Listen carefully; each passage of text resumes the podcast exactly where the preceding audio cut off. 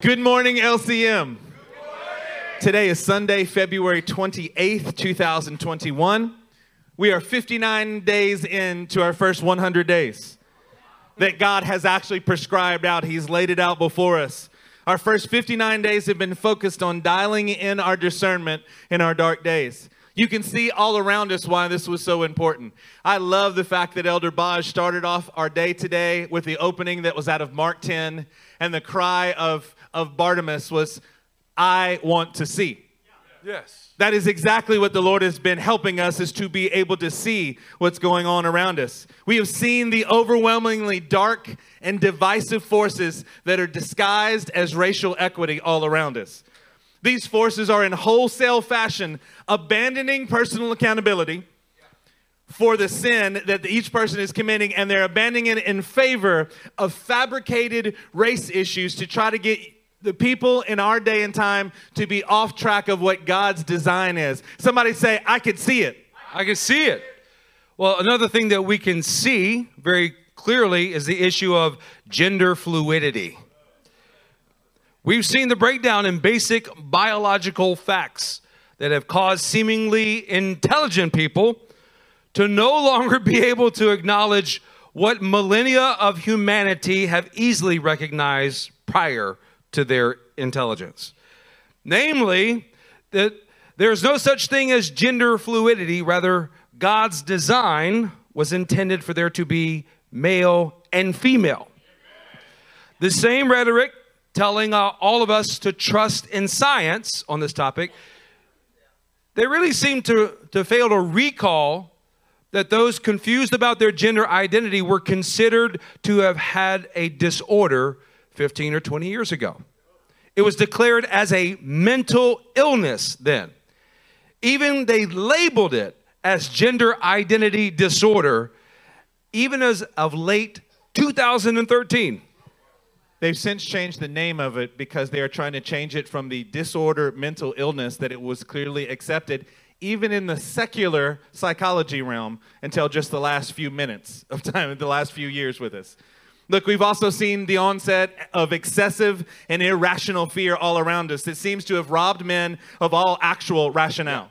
Failure to wear a mask around someone who has been dominated by these fears, and you will see what the Proverbs mean by giving by, by the foolishness of a person who gives full vent to their anger or who gives full vent to their fear.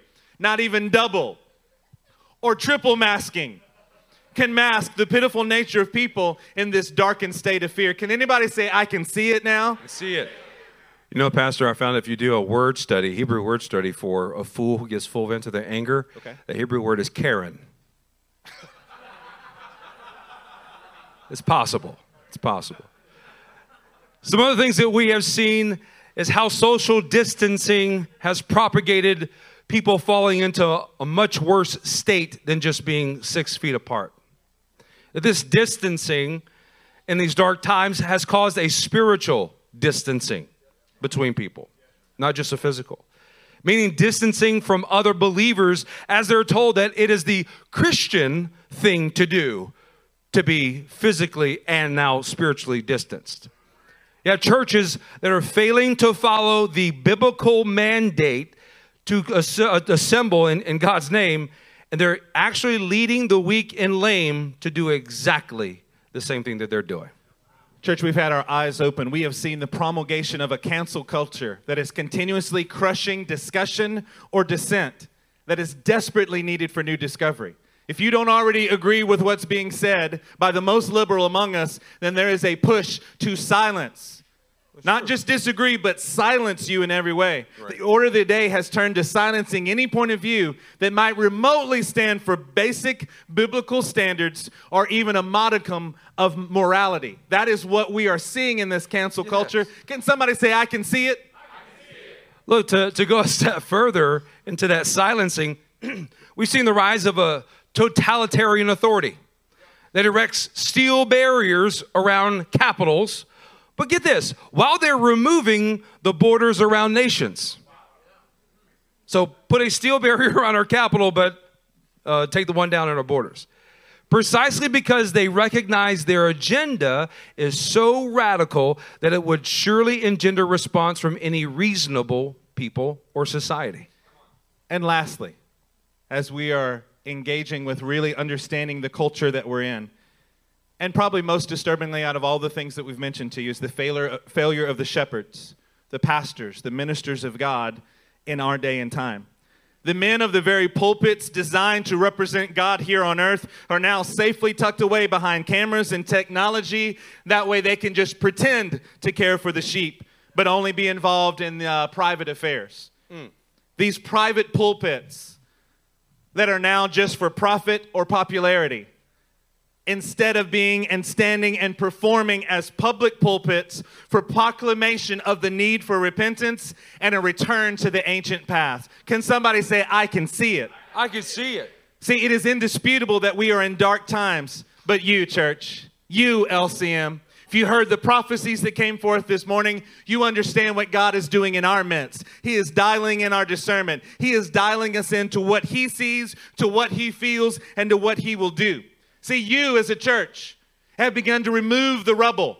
You've begun to disperse the darkness and recovering the restorative nature of the ancient paths. And that is our goal today is to begin to understand what those ancient paths really are. So let me ask you a question, church. Have you been dialing in your discernment? Have you been walking in your divine design? Have you been telling yourself to be quiet and speak up? What was that, Joe? Okay, amen. Just want to make sure. So, here and now, we're going to begin a sermon series that will take us to the 100 day mark. Pay attention closely. Pay attention very closely because you will be tested and found approved. Today, we're going to begin to scratch the surface of this subject like a biblical archaeologist. We're looking for the outline, for the perimeter and we know what the devilish debris consists of that we must dig through. We have been talking about this devilish debris for 60 days now. And we are now embarking on a 40 day campaign to discover not what we're digging through, we've already done that, but what we're digging for. Amen. We want to unearth this gem and reality. We will walk in the good way. We will walk in the ancient path, the restoration of mankind and the entire globe. Amen. As you can anticipate, this is a process. It is a time elapsed process of unearthing these truths. But by the end of this, you're going to see clearly the ancient path and the way to remain on this path. But today, as we begin this, we're going to remove what has tried to bury the truth as everyone in the room turns to John chapter 15 and verse 1. We're going to study and begin with the most essential of truths here. Our message today is entitled Ancient Paths, the Miracle of Fermentation. The ancient paths, the miracle of fermentation. And that is a miracle and we're going to celebrate it in every possible way today. You should be in John 15. Somebody say fermentation when you get there. Yeah. Oh, yeah. John 15, 1. I am the true vine, and my Father is the gardener. He cuts off every branch in me that bears no fruit, while every branch that does bear fruit, he prunes so that it will be even more fruitful. You are already clean because of the word I have spoken to you. Remain in me as I also remain in you. No branch can bear fruit by itself, it must remain in the vine. Neither can you bear fruit unless you remain in me. So, what we're going to have to do is, as we begin this passage, you're going to have to unbury from what you've been previously taught about this passage. John 15 is a fantastically beautiful passage. And actually, by the time we get done today, it's going to mean more to every man and every woman and every child in this room than it ever has before. Yeah. But it's going to require that we unbury ourselves from this. If you grew up in a Baptist church, if you grew up under places that had John Calvin kind of teaching, you think very, very uh, specific thoughts about this passage. But I'm going to tell you today, we're going to go back to kind of getting an illusion of the first time.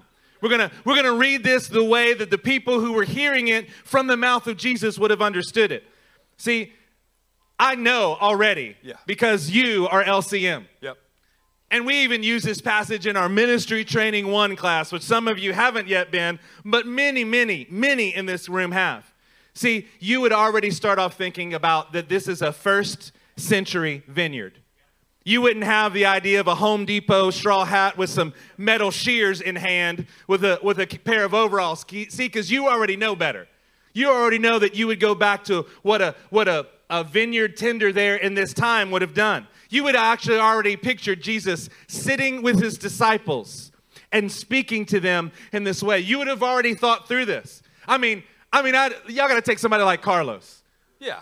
I, I know that Carlos has so many thoughts on this passage already right now. I don't know if you've ever seen Carlos's Bible, but he, he has it beautifully color coded and such depth. I mean, you can spend a long time just reading around the passages because this brother has already thought about this passage. Father of glory.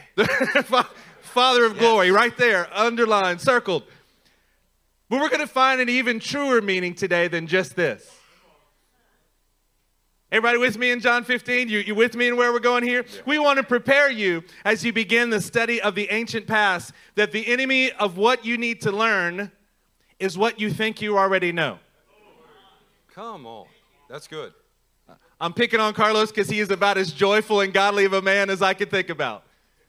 See, what we don't need to do is be looking at the notes that you have in John 15 because God has got something for us today. Yeah. We're going to dig down and get into this. To start with, we're going to f- agree up front that w- whatever else Jesus is saying, he clearly wants his hearers in this passage to bear fruit. Can everybody agree with that? Yes. That's obvious. Everything that we do in the ancient, ancient past series is going to be aimed at not only bearing fruit, but we're going to be aimed at bearing much fruit. Can somebody say amen to that? Amen. Now, when we say ancient, everybody say ancient, Ancient. you have to put it in perspective. John Calvin's teachings are ancient to us, but they would have been futuristic when compared to the audience that Jesus is speaking to. Jesus' teaching are ancient to you, but they were new for his audience. See, you're going to have to discover the truths of the ancient past. They always start centuries and millennia before the people who are speaking there. Yeah. An actual ancient path is going to keep going back, and that's what we're going to look at today. We're going to interpret the passage. Uh, uh, we're going to get into it in multiple levels here, and it's going to be a blessing to every one of you. But we're not going to interpret the first three verses without continuing to read and at least catch the next verse. By the way, that's a beautiful part of the word. If you're trying to interpret something, quit trying to segment it so much. Let's actually just keep reading for a minute to make sure that what is being said is actually getting into our heart. Let's let Jesus himself give us the hermeneutic key to this entire passage. Are you ready for it? It's coming in the next verse so that we can actually discover the most ancient of truths. Y'all ready for the key? Let's unlock this. Verse 5, here goes. I am the vine. You are the branches. There's your key right there. I am the vine, you are the branches. If you remain in me and I in you, you will bear much fruit. Apart from me, you can do nothing. If you do not remain in me, you are like a branch that is thrown away and withers. Such branches are picked up, thrown into the fire, and burned. If you remain in me and my words remain in you, ask whatever you wish, and it will be done for you. This is to my, here you go, Carlos, Father's glory, Oh, yeah. Father of glory. that you bear much fruit, showing yourselves to be my disciples. So, there is an interpretive key that is being given to us in this very passage. It's clear, it's an unmistakable language that's being used. Verse 1 states that first and foremost, the Father is the gardener. Do you remember that from verse 1 that we read up earlier? In clear and unmistakable language. Verse 1 and subsequently verse 5 Jesus says that he is the vine. In verse 1, it was the true vine. In verse 5, I am the vine. So let's go a little bit deeper. Let's dig into this. Further, Jesus is speaking to his audience, and he tells them that they are the branches. Now, notice you, you know, I didn't say you are the branches, I said they are the branches. As silly as this sounds, you have already positioned yourself in a much better position than the majority of Christians that look at this verse. And simply by unearthing the clear, understandable language of Jesus, you can see something that's even deeper. So let's talk about a few things this passage is obviously not talking about. This pa- passage is not talking about once saved, always saved. Everybody say amen. Amen. This passage is obviously not talking about predestination of every believer that exists. Can you get an amen? Amen. This passage is obviously not about a loss of just rewards. These are three major things that have been a normative part of our backgrounds in church culture. Most who have looked at this scripture through the centuries have had their view obscured by what they want it to mean. Those three things that we just mentioned are a contortion and twisting of what the plain and obvious language of the scripture says. And here's why they're desiring not to look at the stark reality that unfruitful branches are removed. And they're ignoring the clear, unmistakable language that the Father is the gardener, Jesus is the vine, and his Jewish audience are the branches. See, when we read this, uh, uh, automatically our mind goes to how we are the branches. It's a personal allegory of what God does. But we look at it in its very applicable sense of the first century audience who is listening and who is being spoken to. The branches are the Jewish audience. But this is the Peshat. I mean, we just we just removed the first eighth inch of layer of dirt as we're digging through this. Before you go there, I, I want to help you right, right now. The Lord is moving in our midst, and I want to make sure that we get it the way that we need to, step by step. Is that okay? You gonna let me be your pastor here for a minute? Uh, verse 5 is on the screen. Everybody read verse 5 with me. Ready? I am the vine, you are the branches. Hold. Your response when you heard that you are the branches was people said, Amen. Yes! Do you know what that let me know? That means that you immediately read this passage and you said, Jesus is the vine and I am the branch. That's how we just read it in the room. Pastor Matt has given you incredible insight that what Jesus was saying is, I am the vine. This is Jesus speaking. And he's saying that his audience, the Jews, the Israelites that are there before him, are the branches. We want to make sure that you catch this at the most Peshat basic level. Is everybody in the room with us on the most obvious reading of this scripture? The way that you're going to get to an ancient path is not to so quickly move to some other perspective that you're already placing and replacing what you see on the page, clearly spoken in red letters by Jesus Christ Himself. We're going to make sure that we start off and we start seeing the Bible with exactly the right eyes. Y'all with me? Because that's an important part of this. We're not trying to catch you. I'm not scolding you. I'm saying, even in this room, we're all saying, yes, it's Israel that are branches. And that's not the way that you read it initially. Even while we collectively read through it and tell you that we're going to dig into deep truths today. So we're getting the original Peshat way. The whole trajectory of what we're aiming at is understanding how to walk on the ancient paths. If you skip the first obvious step of what that ancient path is, you're not going to be able to fully appreciate nor have revelation of what the ancient path is leading to. So, just get, getting back to some of this grounding and understanding that the Peshat of what we just covered with you, the plain, obvious, unmistakable truth of what Jesus said, in the past, this has been a revelation to us. In the past. But we are digging for the ancient past. We're nowhere near the depths of ancient past of this verse. We need to go further beyond just the topsoil of what we covered so far. So let's dig deeper. We need to literally unearth more truth that exists. So we want to go back. Let's go back 500 years to the book of Jeremiah, chapter 2, and begin to dig a little deeper. Okay, so let me help you do the math while you're turning to Jeremiah 2. Jeremiah 2 is where you're aiming. So we go 2,000 years back to John 15. From John 15 in Jesus' day, we're going to go back another five or 600 years here. Okay, so we are now talking about something that is 2,500 years in the making.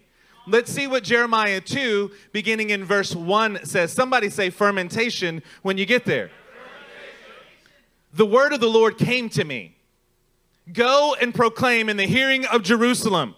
This is what the Lord says I remember the devotion of your youth. How, as a bride, you loved me and followed me through the wilderness, through a land not sown. Israel was holy to the Lord, the first fruits of his harvest.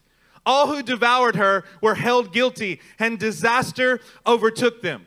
See, in the second chapter of Jeremiah, it's 500 years before Jesus is speaking. And 500 years before Jesus, Jeremiah is hearkening back to a more ancient time of Israel's devotion and faithfulness. The idea of Israel being the first fruits from the Lord. First fruits, a firstborn son. That is hinting. It's pushing back to a time that is even more ancient than Jeremiah, as Jeremiah is standing his, in his day. Now let's go on and look down and skip down to verse 20 and see what verse 20 says. Long ago, you broke off your yoke and tore off your bonds. You said, I will not serve you. Indeed, on every high hill and under every spreading tree, you lay down as a prostitute. I had planted you like a choice vine. Whoa.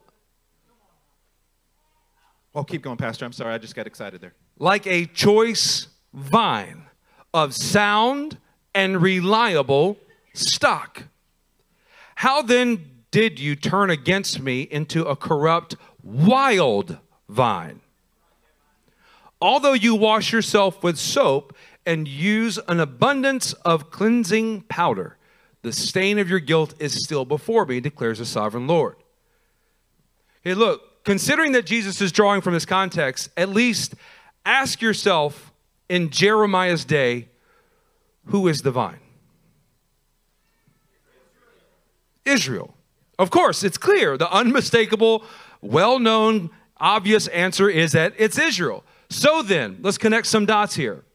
In John 15, Jesus' audience who are Israelites would have understood him to be saying that I am the vine of choice. I am of the reliable stock planted by my Father, who is the gardener. That Jesus is teaching from what is plainly stated in Jeremiah chapter 2. The outgrowths that are connected to me will produce much fruit because, here's the point this is the vine speaking to the branches. They are of what I am. Jesus was a Jew. He is speaking to Jews, and he is pulling from what the Father has given him, and what is inside of him is now being transferred to them. The outgrowths that are not connected to me will not produce fruit and therefore be cut off and burned that no amount of washing would remove the stain of their guilt. Only connection with the true vine can do that. Are you guys catching this? When Jesus says, I am the vine, his audience would have not really been hearing that concept for the first time. No, no. I mean, we are so past, so far past a Home Depot pair of shears here. They would have heard him say, I am the vine. My father is the gardener. And many in the place, his disciples would have gone, wait a minute. I've heard that before. Is he quoting from Jeremiah? Right. Is Jesus going back to an ancient path, or he's saying that he's something completely new? He is connecting with an ancient path, and the people are going, wait a minute. It was Israel that was the choice vine. It was, uh, can you put back verse 21 for us on the screen? I had planted you like a choice vine of sound and reliable stock. You've become a wild vine, but what I planted was something of the choicest kind of material. And Jesus is saying, I am that planting. I am the vine, and they would have understood it that way. Now, already, if we just stopped here and called it done at 24 minutes, has anybody in the room learned anything yet? Yes. Has everyone in the room learned something today? Yes. Okay. Do you feel like you've dug down to a different strata, a different level of what this is? Have you unearthed something in your own heart today? Let me ask you a question. Where do gardeners plant vines? I mean, like, what do you call the whole area of the plantings? You call it a vineyard. Y'all are so smart. I love you. Before we go back even further in history, before we go back even to a more ancient path there, let's read one more passage from Jeremiah. And I have to apologize to my brothers who are going to cover this tomorrow night. We're just going to tease it just a touch because we just couldn't escape it. Jeremiah 5. Let's go to verse 10.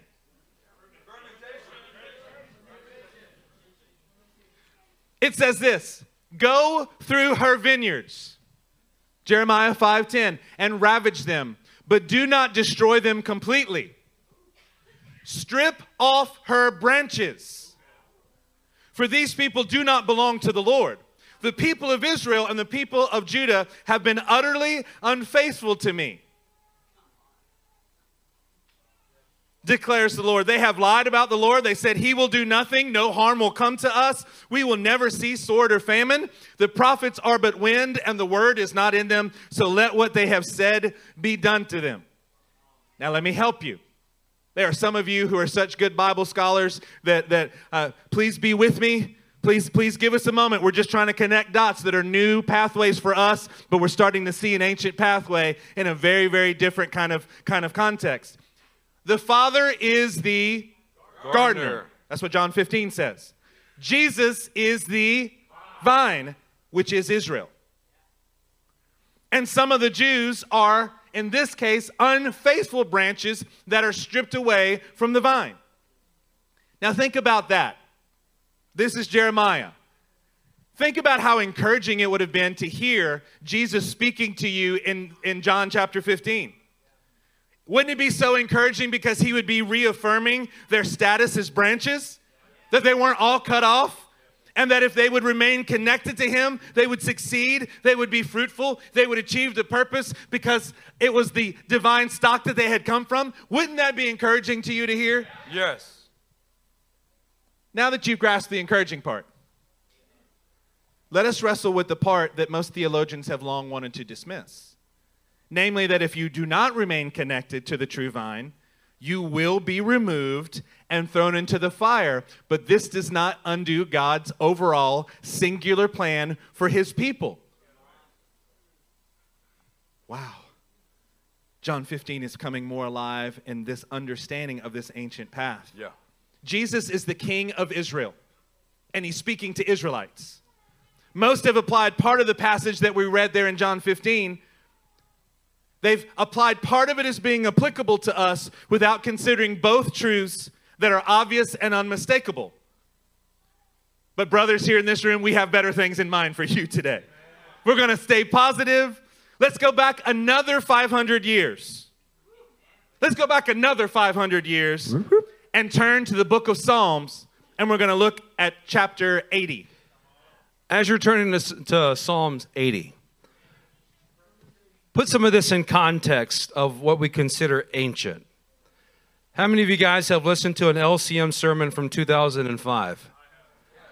When you listened to it, it felt like you were listening to an ancient recording, right? That is so long ago. But realize here, Jesus' teachings are ancient to us. Jeremiah's teachings were ancient to the first century audience. And now the Psalms were ancient to Jeremiah in his day. So we've got to dig down and get back to the original ancient path. That's what we're going for. So, Psalm 80, verse 8 You transplanted a vine from Egypt. Wow. You drove out the nations and planted it. So help me. Just I need some some assistance in deductive reasoning here. Crowd response. Which nation was transplanted out of Egypt? Okay, okay. Y'all making me smarter every, every time. So obviously, this is referring back another 500 years to the time of Moses. So Jesus to Jeremiah, 500. Jeremiah to David's time, 500. Now, David referring back even further to Moses, another 500. Look, the best students in the room may also be reminded of yet another 500 years before Moses.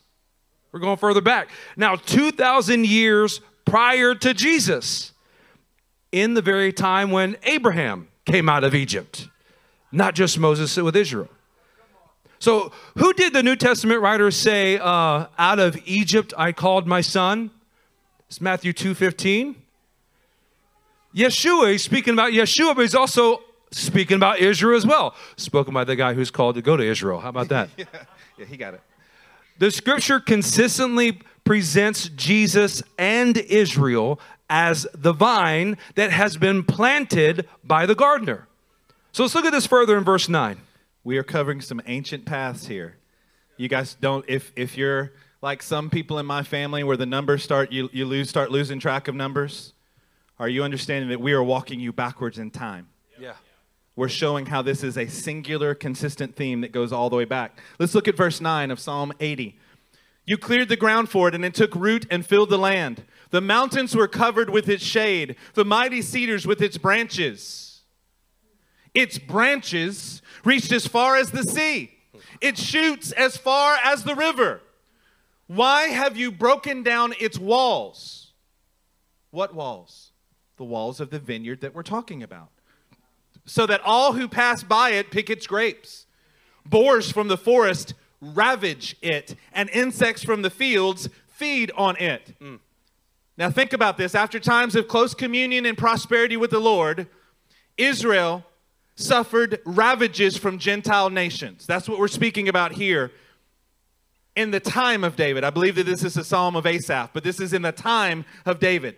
After three and a half years of close communion and fellowship with the Father, Jesus suffered for the unfaithfulness of others at the hands of Gentile nations. He is the vine. Israel is the vine. Jesus is the vine. You're seeing the same things happen here. Both Jeremiah and the Psalms represent a 1,000 years wow. time period, a strata of a thousand years that underpinned John 15, which makes what you're about to read incredibly beautiful, yeah. incredibly ancient, and a path that has been announced since ancient times. Let's look at verse 14, still in Psalm 80. Return to us, God Almighty. Look down from heaven and see.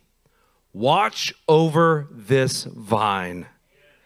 Oh, it gets even better.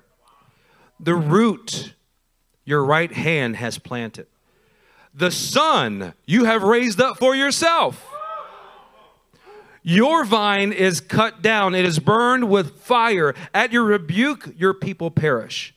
Let your hand rest on the man at your right hand. The Son of Man you have raised up for yourself. Then we will not turn away from you. Revive us, and we will call on your name. Restore us, Lord God Almighty. Make your face shine on us that we may be saved referring to the underpinning of John 15. Remember, the Father is the gardener, Jesus is the vine, the head of the nation of Israel, and the branches are the individual Israelites. Do you get that? Branches are individual Israelites.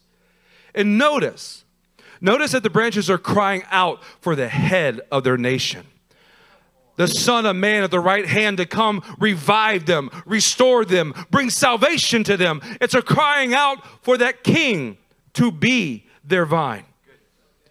Look, you've dug down a thousand years in history prior to Christ to get to this very psalm. Within Psalm, many hundreds of years are in reference even further back in time. Now, we want to help you plug back into John chapter 15 but you haven't dug down deep enough to get to that ancient path. Somebody say there's more. Before we before we go back to John 15, would you uh, put back up verse 17 on the screen? I remember about a decade ago when I heard Pastor Eric first begin to speak on this verse. Let your hand rest on the man at your right hand. This is Israel crying out for Messiah, and he's described as let your hand rest on the man at your right hand, Father, the Son of Man that you have raised up for yourself. But that is in context for the Lord watching over his vine. Yes. God being the gardener, Jesus being the vine, the king of Israel, and the individual branches being the Israelites himself. Now, if you're like me, that is like a grenade that is going off on the inside of you. Yeah. That is something that needs to grow inside of us. Now let's plug it back in. Having understood now, having gone through what we've gone through in the last 30 minutes or so, now let's go back to John 15. Everybody turn to John 15. You having fun, Chris? Ethan, you doing good? You're wearing a nice shirt today. Looking rather dapper. John 15 in verse 1. Here we go. Now put on the ancient path, put on the understanding of the ancient path that we just took you on. I am the true vine, and my Father is the gardener. He cuts off every branch in me that bears no fruit. While every branch that does bear fruit, he prunes or he cleanses, he, he works with so that they will be even more fruitful. Knowing what you know now, that Jesus is the true vine that is Israel, planted by the Father that is the gardener, and that the individual Israelites are branches. Now, those that bear no fruit are removed, while those that bear fruit are continually cleaned, they're continually pruned to be more fruitful. There you go. Yep. Before you fully take this to your own application, There you go. We've trained you well. Of course, there's a personal application. But before you get there, lest you be off the ancient path and not know it, let's stay on the ancient path of what this is saying. Yes. We're going to pick up in verse 3, which is Jesus speaking to his disciples right after the Last Supper, who are Israelites in Jerusalem celebrating Pesach. Yeah. How about that? That's the context. Yes. couldn't be any more Jewish no matter what you try to do. Let's look at verse 3. You are already clean because of the word I have spoken to you. Remain in me, as I also remain in you. No ba- branch can bear fruit by itself, it must remain in the vine. Neither can you bear fruit unless you remain in me. See, what Jesus is stating here is that he is the choice vine of reliable stock and that reliable stock that ensures the fruitfulness of Israeli branches. That He is the Son of Man that they called out for, that is going to revive, restore, and save Israel. Look at verse 5. I am the vine. You, disciples, you, Israelites, you, Jews, are the branches. If, um, if you remain in me and I in you, you will bear much fruit. Apart from me, you can do nothing. Nothing. If you do not remain in me, you are like a branch that is thrown away and withers. Such branches are picked up, thrown into the fire, and burned. If he said this to the clean, connected, choice stock kind of branches as a warning, Yeah. what do you think he would say to wild graft ends? For those who are serious about this discussion, we encourage you to look at Paul's discourse now in Romans 9 through 11, Yeah. and especially Romans 11, knowing what you now know. Yes. These are not new concepts. These men have a hold of the ancient past. Yes. But the truth is, Yeah. this is not Jesus' emphasis in this passage, and we're not going to emphasize it today any more than we have. Let's go on and take a look at verse 7. If you remain in me and my words remain in you, ask whatever you wish, and it will be done for you. This is to my Father's glory, that you bear much fruit, showing yourselves to be my disciples.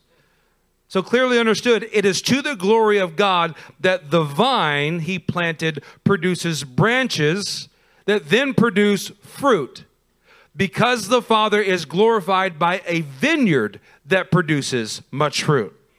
Today we are talking to you about the miracle of fermentation and the connectivity of everything that we just covered.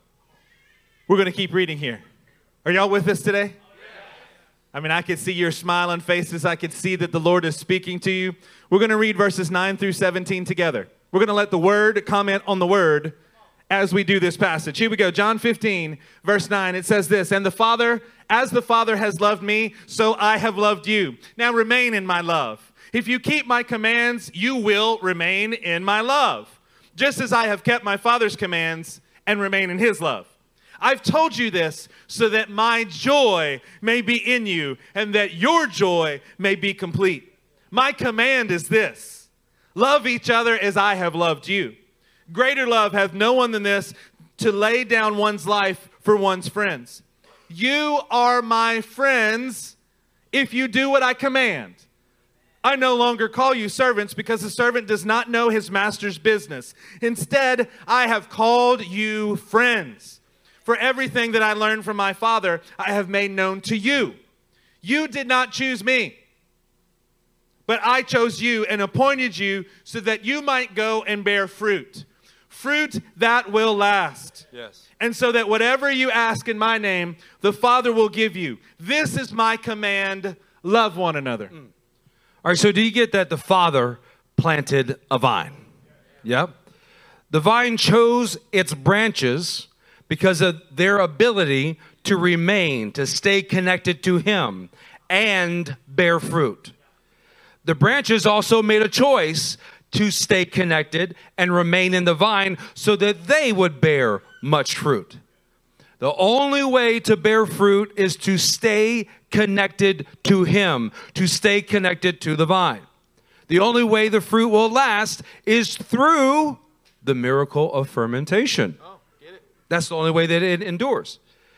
Jesus knew that it would be possible for anyone to stay, impossible for anyone to stay connected with Him in the way that He and the Father were connected, unless He helped them by giving them the same spirit of holiness that was inside of him. Let me put this very clearly. The substance that was inside of him as the vine, he wanted to transfer to the branches so that they could produce the same kind of fruit that he was. And just prior to here, what we're reading in John chapter 15, Jesus said this explicitly in John 14. So take a look at John 14. We're going to start right there. Did you catch what Pastor said? He's so smooth. He said this, and there was not the kind of response that I thought that there should be. So I'm just going to help you out. He, he's blazing the trail, and I'm just I'm just trying to pick up the pieces. Ferment here. brother. We're- well, I want to make sure that we all get this. The idea of bearing fruit is an important concept. The idea of bearing fruit that will last, an even more important concept. But how are you going to make fruit last? You need the miracle of fermentation to take the fruit, to transform it into what God designs that can then be shared, that can then have an impact on people. How long can you keep fruit without it going bad? How long can you make a wine a fruit of fermentation and have that last? Oh man, fruit that will last has to do with the miracle of fermentation. So, what you're saying, the miracle isn't just in producing the fruit, it's having fruit that keeps and is able to be preserved. Come on now. See, I could tell you I didn't catch that all the way on the first time. You're welcome. Here we go. John 14, verse 15. If you love me, keep my commandments. And I will ask the Father, and he will give you another advocate to help you. He knew that you couldn't stay as connected to this vine as you wanted to. He knew already that you couldn't stay connected to him like he stays connected to the Father. So Jesus has an answer for this.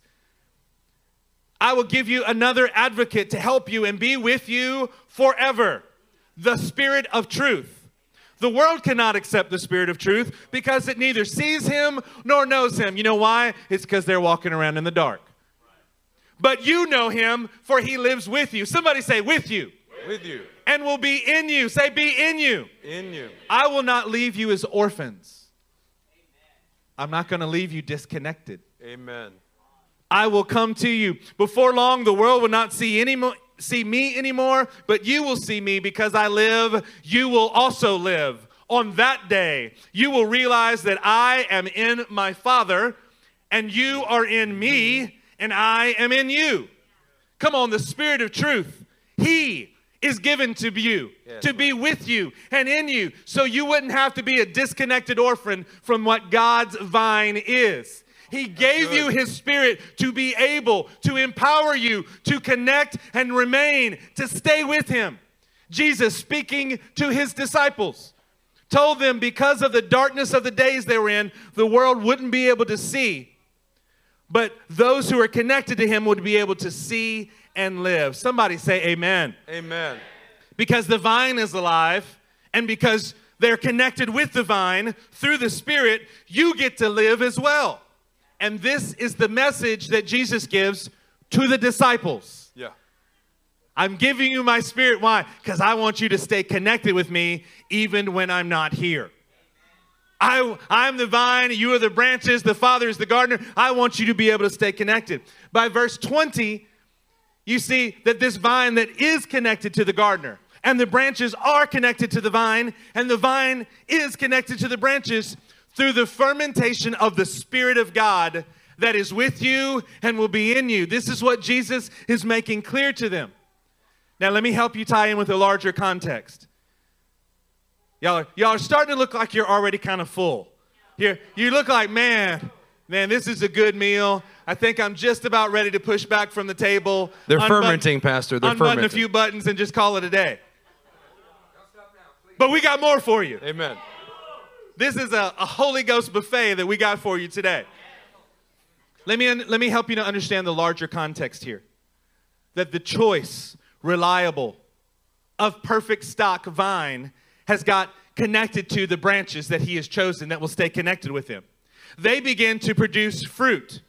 The vine produces grapes that are made of the same substance as what the vine is.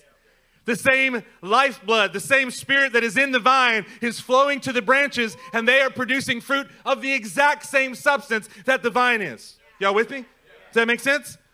As that happens, through the process of producing that fruit, then there's a miracle of fermentation that happens Yes. to achieve fruit that will last. Amen. Somebody say lasting fruit. Lasting fruit. If you're going to have lasting fruit, you got to have the miracle of fermentation going on on the inside of you. Then that ferment, that miracle of fermentation is then given and distributed to the vineyard of Israel. What comes after the book of John? Acts. what happens in the book of Acts? The Holy Spirit is poured out where and to whom? In Jerusalem to the choice branches. Yes. Do you see how much better it is than even what you thought about? See, this context is it's distributed to the vineyard of Israel, and then, somebody say, then, Then. then it becomes distributed abroad. Then you start seeing by Acts 10 other, the Gentiles starting to come. Then you start to see it move out where? From the choice vine, from the choice branches, from the fermented product of the miraculous working of the Holy Spirit in lives. Then it goes out to the rest of the world. If you skip those things, you just start receiving the glass of wine and think, man, this was, this was always only designed for me. And you miss the ancient path. Do you see how starting in John 15, working through the ancient path and returning back to it gives you a better, deeper understanding of the richness and gems that are there? Now, as we move forward to the next scripture, Pastor mentioned the book of Acts. I want you to connect the substance of what Jesus is saying in John 15 and John 14 to what we see happen in Acts chapter 2. So turn to Acts chapter 2. As you're turning there, let me help you set this up with a mandate that Jesus gave his Jewish disciples that were choice branches. Remember, that's the audience he was speaking to in John 14 and 15. Now, he tells his choice branches, wait in Jerusalem until you have received the miracle of fermentation until you have received power from on high, because my goal is that what's inside of me that I've received from my Father is not only bearing fruit inside of you, but you are doing for them what I have done for you. So, Acts chapter 2, verse 14. Then Peter stood up with the eleven, raised his voice, and addressed the crowd. Fellow Jews, fellow Jews and all of you who live in Jerusalem. Let me explain this to you. His heart for them to have an experience and understanding like he has. Listen carefully to what I say. These people are not drunk. Let's do some deductive reasoning again. Do you get drunk on grape juice? If you do, you have diabetes.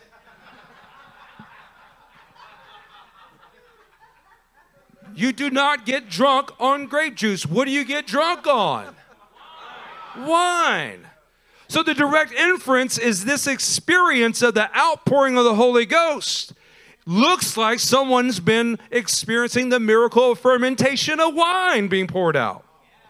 These people are not drunk as you suppose. It's only nine in the morning. Maybe if it was 10, it'd be more acceptable. Jesus promised to Israel that they would be one with him. This is what we covered with you. That they would be one with him as he was one with the Father. The same substance of the vine is flowing through the branches and for the, the, the, the purpose of producing fruit. Peter having heard what Jesus spoke to him and the other disciples in John 14, he now addresses his fellow Jews, his fellow Israelites, to understand the miracle of fermentation that they have begun to experience or witness take place. It's obvious this isn't drunkenness, drunkenness, it's just the beginning. Everybody say beginning. Beginning. It's just the beginning of the miraculous fermentation process. Let's go forward. Let's look in verse 16 together. No, this is what was spoken by the prophet Joel. There's a more ancient path that we need to consider. In the last days, God says, I will pour out my spirit on all people. Your sons and daughters will prophesy. Your young men will see visions. Your old men will dream dreams. Even on my servants, both men and women, I will pour out my spirit in those days, and they will prophesy. I will show wonders in the heavens same thought. No break in the thinking, no break in the quoting. I will show wonders in the heavens above and signs on the earth below blood and fire and billows of smoke. The sun will be turned to darkness and the moon to blood before the coming of the great and glorious day of the Lord. And everyone who calls on the name of the Lord will be saved. Look at the next words. Fellow Israelites. Come on. Other choice branches Listen to this Jesus of Nazareth was a man accredited by God to you by miracles, wonders, and signs, which God did among you through him, as you yourselves know. Peter's turning to the ancient path of the Jewish prophet Joel to help explain what was going on in the moment. The word of the Lord to Joel here is being repeated, it's being proclaimed, it's being affirmed by Peter on the day of Pentecost. This process that was initiated by Jesus through the accreditation of miracles is once again focused on God's chosen, predestined, right kind of stock people, the branches that were connected to the vine. And because you see it, because Peter is clearly speaking to fellow Israelites. The great news is what began at Pentecost has not stopped. Amen. It was the initiation. Somebody say initiation. Initiation. But it's not the total fulfillment of what this is about. That's good. You're not seeing the blood, the fire, the billows of smoke, the sun to darkness, because there is still a product yet to be brought. The fulfillment of the ancient path is seen as the vine is producing in his branches the same substance that he is. And now, the miracle of fermentation as it's coming upon them, this fruit that will last. It's still fruit that's lasting to this day. Yes. With the OG, the original, the ancient goal of reaching the nations. But only after Israel experiences the fullness first. Amen. By you understanding what the Lord is speaking to us on the foundations, what He is giving us here, He is giving you the keys to unlock how to get to the ancient paths. We're just barely touching the surface of an ancient path. We got another 40 days or so to begin working on this, but you got to catch where we are. God has got a fullness that He's going to bring to Israel, and because of that, then we get to see that that kind of fermented fruit that will last is able to be distributed to us. You know what the first century choice branches that experienced this in the book of Acts heard the quotation from the book of Joel would understand? that this is just the beginning. It's not the one and done and the finality of God pouring out His Spirit. It is just the beginning and it will continue until it's totally complete. Let's look at verse 33 and speaking about Jesus, that vine. Exalted to the right hand of God, He has received from the Father the promised Holy Spirit. You get that? Jesus received from the Father the promised Holy Spirit and has poured out what you now see and hear. As the King of Israel, just as he promised, Jesus is now pouring out the Spirit for the benefit of the branches. The vine is pouring out life giving, miraculous fermentation to his branches, get this, in a visible and audible way. But watch how this continues in verse 36. Therefore, let all Israel be assured of this. God has made this Jesus, whom you crucified, both Lord and Messiah.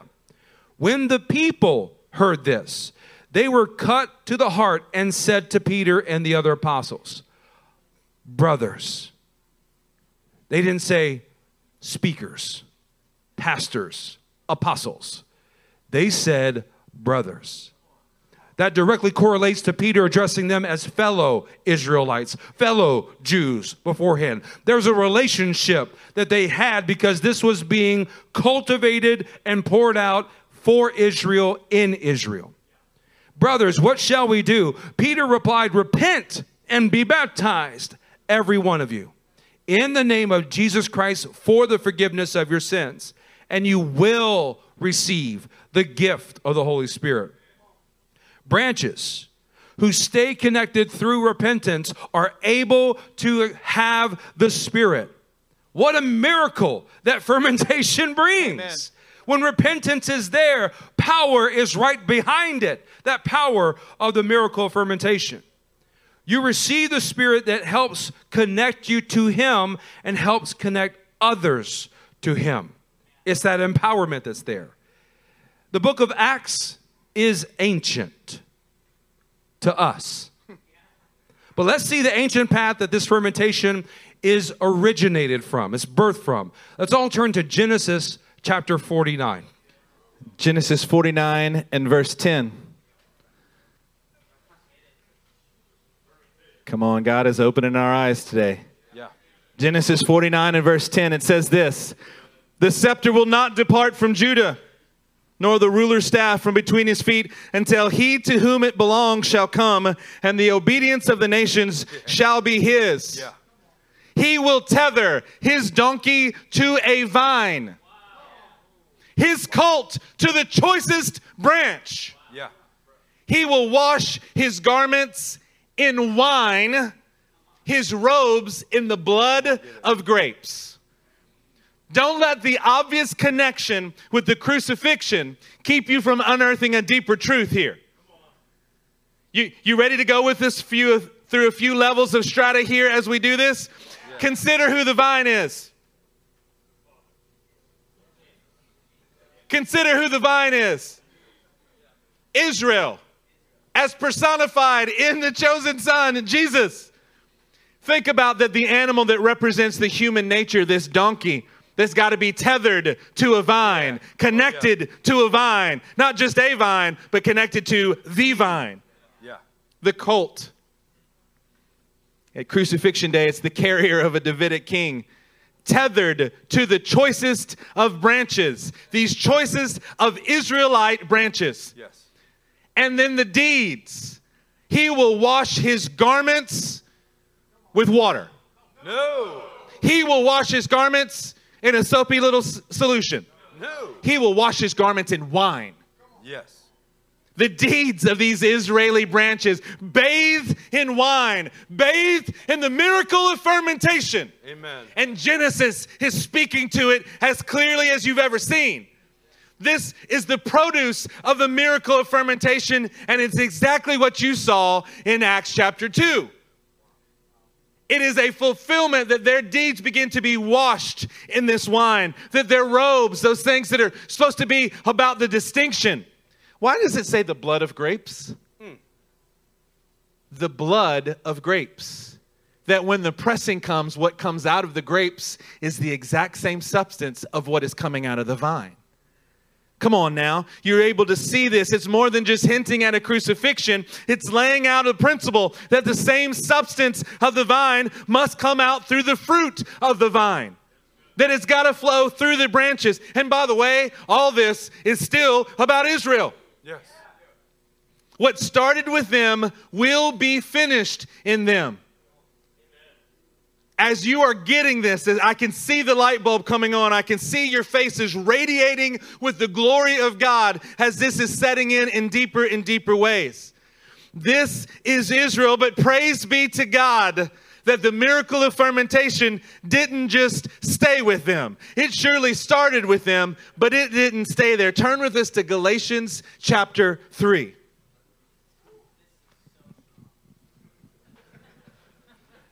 You're right, Chris. This is muy fuerte.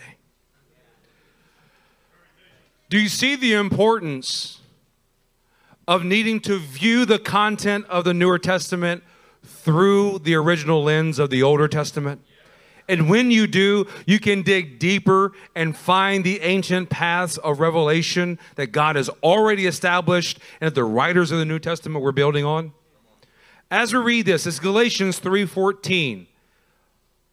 Stay with us. Shake off the sleepies. Stare intently into God's word and expect revelation to come about.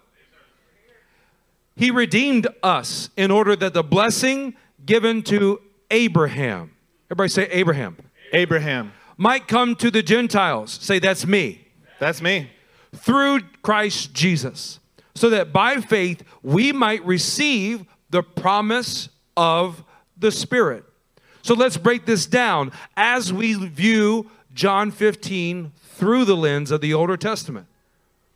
Blessings that were given to Father Abraham, meaning the gardener, were then carried through to the vine of Israel, through the branches, the individual Israelites, producing a fruit and a fermentation that has now been poured out for us Gentiles that the ancient path that God has been on the entire time is that what originated in the ancient patriarchs is now present within you and me.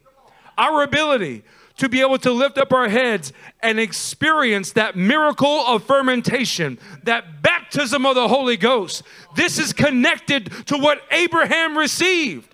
And it flowed through Israel, through Jesus, and it's at work in us, and we are evidence that this is the process.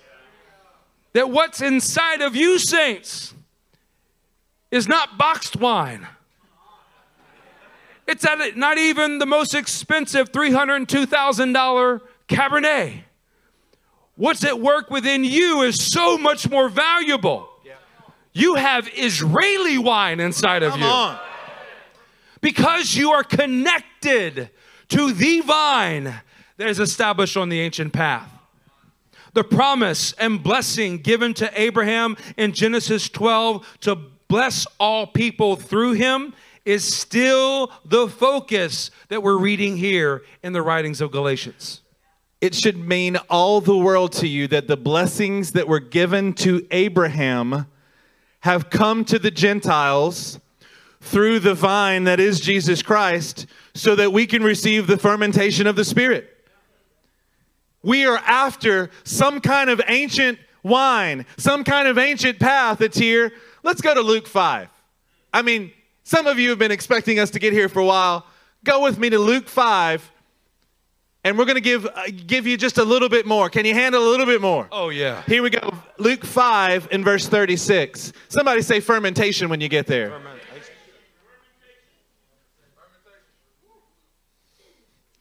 Now that you have an ancient path mentality, let's read this together. He told them this parable No one tears a piece out of a new garment to patch an old one. Otherwise, they will have torn the new garment, and the patch from the new will not match the old. No one pours new wine into old wineskins. Otherwise, the new wine will burst the skins. The wine will run out, and the wineskin will be ruined. No, new wine must be poured into new wineskins. And no one, say no one, No one. after drinking old wine wants the new. For they say the old is better. The old is better. For those who don't understand the ancient path, this passage is kind of like an enigma. It creates all kind of difficulties for people to explain. It's because they don't have the ancient path mentality. Yes. But for you today, here at LCM, who are beginning, we're just beginning. Somebody say, we're just starting. We're just starting. We're just beginning to get to these ancient paths. You're going to easily understand this. You ready? The point of this passage isn't what's new. It's about the ancient path. It's about the ancient vine. It is about ancient wine. Amen. It's not about the new garment. It's about matching the old garment. Amen. It's not about new wine. It's about not ruining the old wine. I don't care how much you like Hillsong music, new wine isn't the goal. It's not about drinking new versions of fermentation, Come on. but about getting back to the original, the ancient wine that is better. Amen. No one will drink of the old and say, Yeah, I'd rather have the new. The reason that people keep drinking the new is because they don't have the old. No one ever thinks that new wine is better. No. Not in any frame of mind, not in any way of thinking, not anybody on this planet is going to think that a box wine from HEB is better than something that is older. If you think that, then you really have zero taste. Yeah. Your palate needs to be reset. Yeah. Your palate is broken. Reset it, man. Reset it. Reset that palate. The old is better. Amen. You're not trying to get something just a hundred years old. You're not trying to get something just a thousand years old. You are trying to go for the ancient wine Amen. because it's from the ancient vine, and I promise you it's better. That's Amen. what the Lord is doing in our midst. Amen. He is moving us to say, mm, now that you're starting to have a your discernment, mm, your palate start to be dialed in, I got something better for you. Yeah. Oh, oh, but Lord, we've always wanted it. Yeah, yeah, I know. But I got a special, I got a special reserve place for you. I got something that you are going to never, ever want to drink from anything else again because you're LCM. And that's what He's doing in our midst. You can hear it in our prophecies. He's saying, I got something for you. Now that you've done the work that you've done, you've just done this work to get to the beginning of me showing you some ancient things. Come on now. So we're taking that glass, we're stirring it. As we reset our palate, this one has strong notes of holiness. I'm detecting an, a strong aftertaste of dunamis power of what's happening. Look, I can look out and see what God has done by building this church on this very principle that it's a must and that we can experience the miracle of fermentation. LCM, you are a spirit filled church. You are a church that has experienced the miracle of fermentation. I know you want all this. So, look, if this ancient wine from the ancient vine is better, let's now begin to look at how we treat it. This is where we're going. Are you always looking for something new? Have you begun to think about the miracle of fermentation only in context of how it makes you feel in the moment? How it tastes to you, as if there weren't other branches to look at. Has the miracle of fermentation in you fallen on its dregs? Has it stopped fermenting inside of you? Take a look at Zephaniah chapter 1. Let me just read it to you. We'll put it on the screen because we want you to catch this. At that time, I will search Jerusalem with lamps and will punish those who are massively evil. No. I will punish those who are incredibly far from me. I will punish those who are complacent, who are like wine left on its dregs, who think the Lord will do nothing, either good or bad. Wow.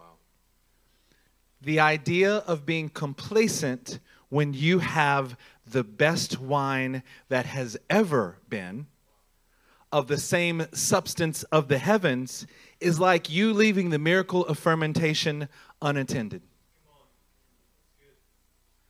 I got it. I got the same stuff inside of me. Yeah, but is it on sitting on its dregs? Has it been left in a complacent state where the dregs, the, the particulates are falling out of it and it's creating a bitterness? It's creating in you a place of complacency where you've settled into a fixed position. We know who's going to try to prophesy here. We know who's going to run a microphone here. We're going to know what's going on over here. And you've just settling in with a complacent idea when you've been given something of the heavens. Yeah. See, attending to this, you not leaving the wine on its dregs in you. You understand that we're not talking about the quality of the wine. We've already established that it is the best. It's the best. What is it inside of you, though? Yeah. When you're attending to this, you begin to pursue the fullness of the ancient path. You're not so short sighted as to think that it's just about you and what this wine is doing for you. You understand that a gardener, he had a vine, and that vine and chose branches who stayed connected and they produced fruit, and they wanted fruit that would last. So God empowered it with His Spirit to have the miracle of fermentation. And it was designed and it went to the vineyard of Israel and then to us. It's been at it a long time.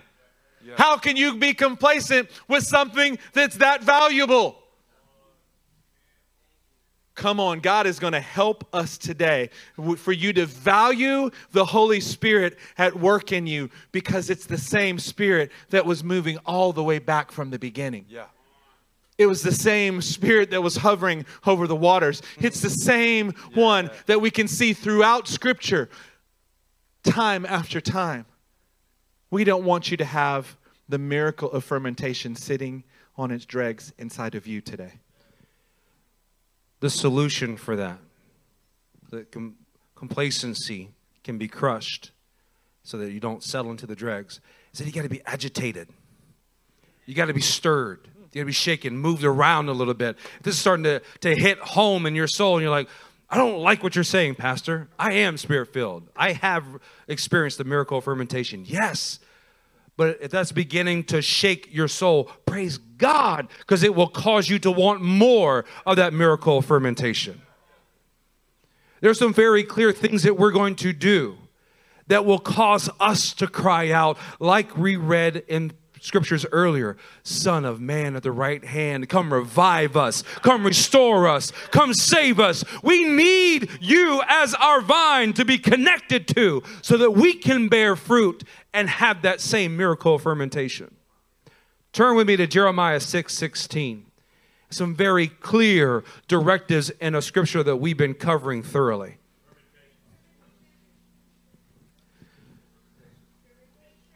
This is what the Lord says Stand.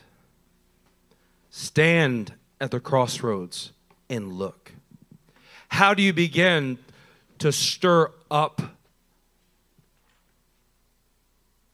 the wine that's inside of you, to get out of the dregs of complacency. You begin to get to your feet and get moving. You don't sit and watch and observe. You stand at the crossroads and you are looking, Lord, what is your direction? Where do you want to lead me by the Spirit? How do I get to that ancient path? And that's the very next step. Ask for the ancient paths. Come on, when you are standing up on the inside and the outside, you are asking and beckoning, Lord, I want to return to that original, reliable stock that brought life to me in the first place. I want to return to that first love that was the experience of the miracle of fermentation.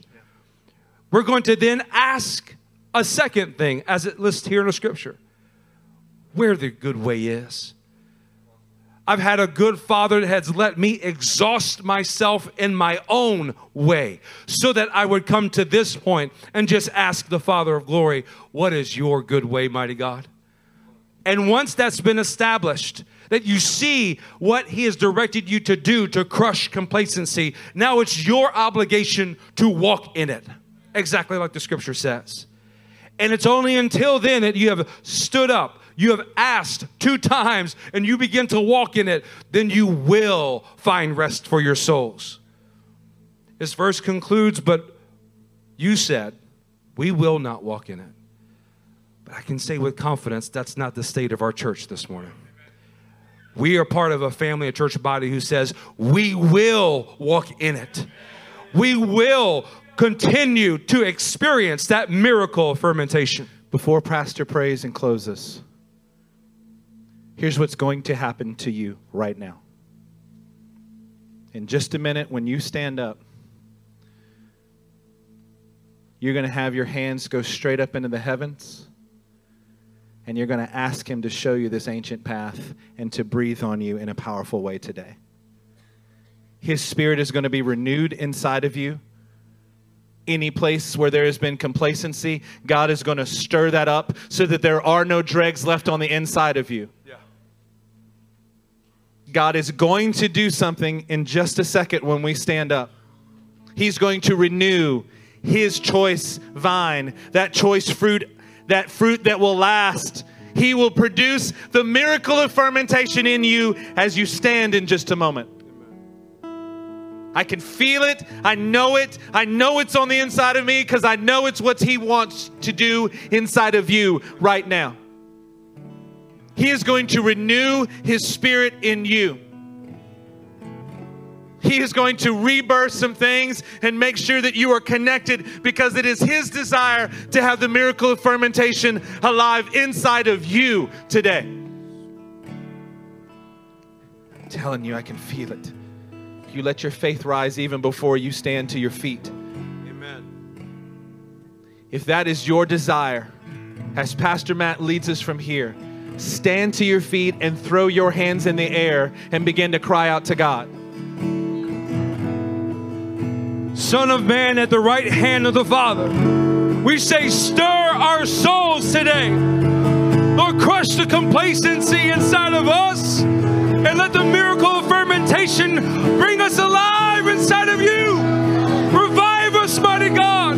Restore us. Let your fresh outpouring of your spirit fall on us today. Your spirit of holiness, your spirit of power. Lord, that we may bring you glory by bearing Jesus. What a good time it is to be together as a family.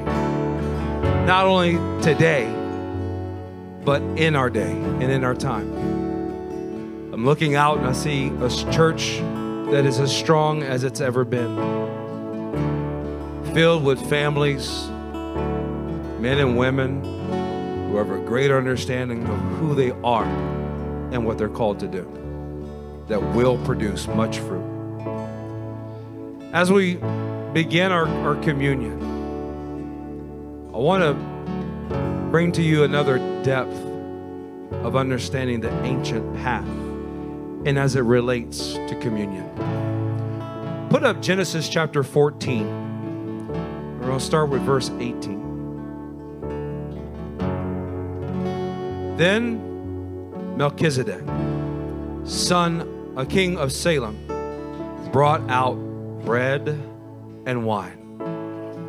See, I had this in my mind backwards for a long time. I thought Abram brought out bread and wine, but Melchizedek brought out bread and wine. A man who had no father or mother, who was an eternal heavenly priesthood, who was the OG of the OG,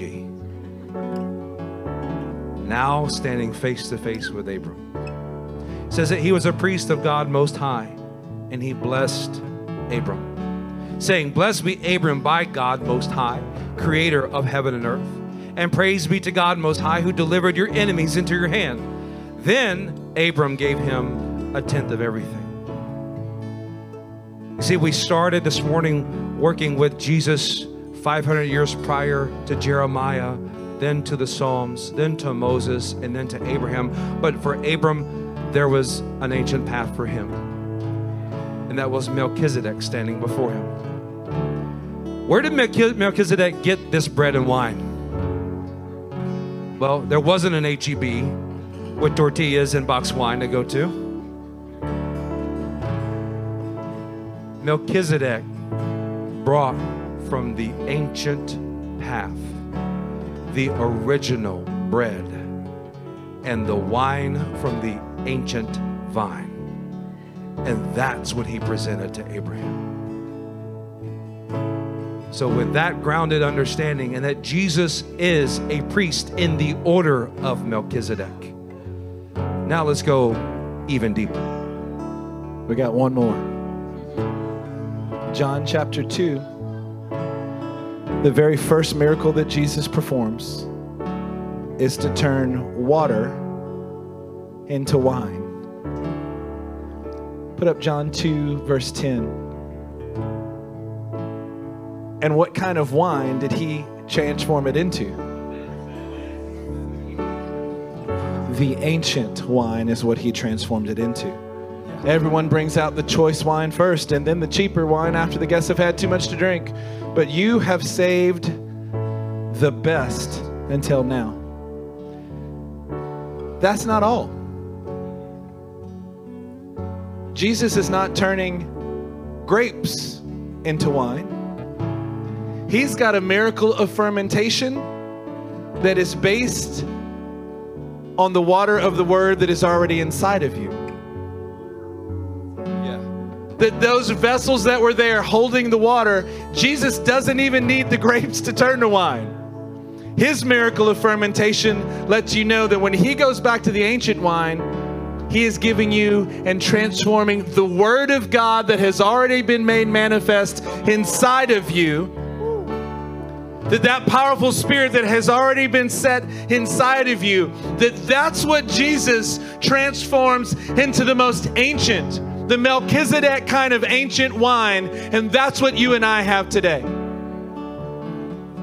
When we're talking about communion, this is as victorious as it gets. Yeah. This is as ancient as it gets. It didn't just start in Corinthians, it didn't just start with the Passover meal. This started all the way back in Genesis 14 because we believe that it's the ancient path that the heavens has us upon as you take of the bread in your hand, the very bread of heaven, His word that is deeply, deeply moving you today.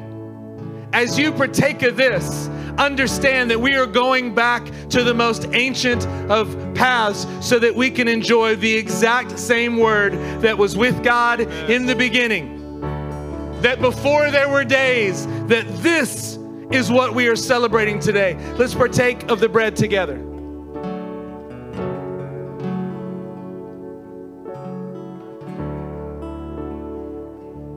As we're partaking of that bread, bread as ancient as Melchizedek himself,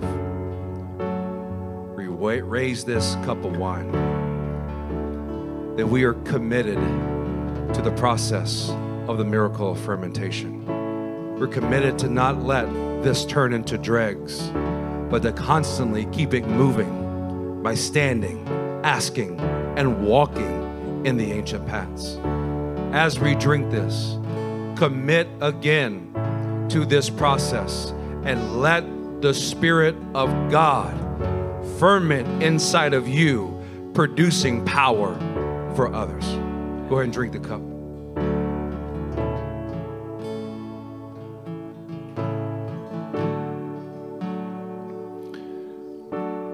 Somebody say ancient paths. This is just service number one for your ancient paths. Imagine what we're going to build to. For God to show us and to come and meet with us today in the way that He has should give you the greatest amount of confidence, maybe that you've ever had in your life, that what He is speaking, that we have tapped into His heart as a church, and He wants to help you to not only get on the ancient path, but to stay on the ancient path, to produce the fruit that comes from the ancient path, and to be able to take this to the entirety of the world. Tonight, we're going to meet with some of you about how to do this inside of the home meetings. Tomorrow night, we have a foundations that you are not going to want to miss. These men of God are loaded for bear